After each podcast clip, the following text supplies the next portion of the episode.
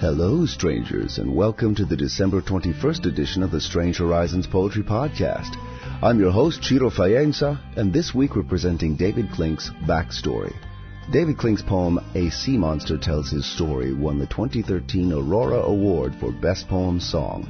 David's latest collection is The Role of Lightning in Evolution, CCP 2016. Content advisories for this poem include disregard for personal autonomy, death and dying, and suffocation. And now, the poem.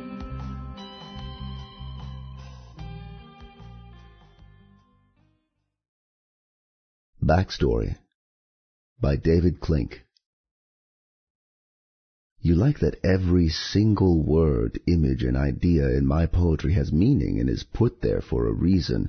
So when you ask about the plant in my poem and need to know more about it, its background, where it came from, whether it was a gift, I tell you that many years ago it was a seed in a meteorite that had traveled to Earth from another planet, an exoplanet that we now know as Denidium, 50 light years away in the constellation of Pegasus, and it germinated, came into full bloom, and was lovingly cared for by a man who was regularly abducted by aliens, and during one of these abductions the plant was kidnapped by Somali pirates and then was knocked overboard in a howling storm. It washed ashore and was rescued by a Jesuit missionary and his wife. Years later, the Jesuit died of toxic fumes while painting his semi-detached bungalow, and the wife, whose name was Constance, a civil engineer who could speak three languages, not wishing to be reminded of him, by which the plant, through no fault of its own, did, left it at the front door of a local home and garden center, which, unbeknownst to her, was run by cruel botanists, who happened to be shape-shifting identical twins, who were ready to call it quits because their business was ready to go into receivership due to incompetent management practices, the fickle markets, and a monsoon soon in the Philippines. When my girlfriend saw the shape that that plant was in, her heart went out to it, figuratively, and she bought it and brought it back to health by playing Antonio Lotti's Crucifixus for eight voices, performed by the Toronto Mendelssohn Choir, which was co-founded in 1894 to celebrate the opening of Massey Hall.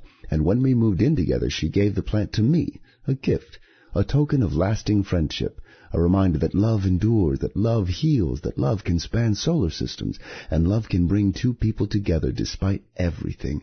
And how fortunate for me that I painted these walls blue two decades ago, capturing so delicately the mood I am in now. And what of the shape-shifting botanists? What made them so cruel? You may want to sit down for this.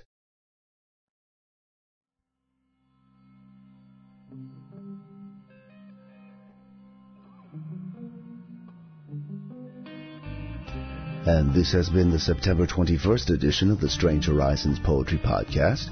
We hope you like what you heard. You can leave us a comment on the podcast page, and while you're there, check out the rest of this week's issue. We have new fiction by Aqdas Aftab, as well as the first of this week's reviews. And lastly, as a reminder, Strange Horizons is an all-volunteer organization. We depend on the support of our listeners. So when you have a moment, check out the donate link at the top of the page. And until next week, stay safe and stay strange.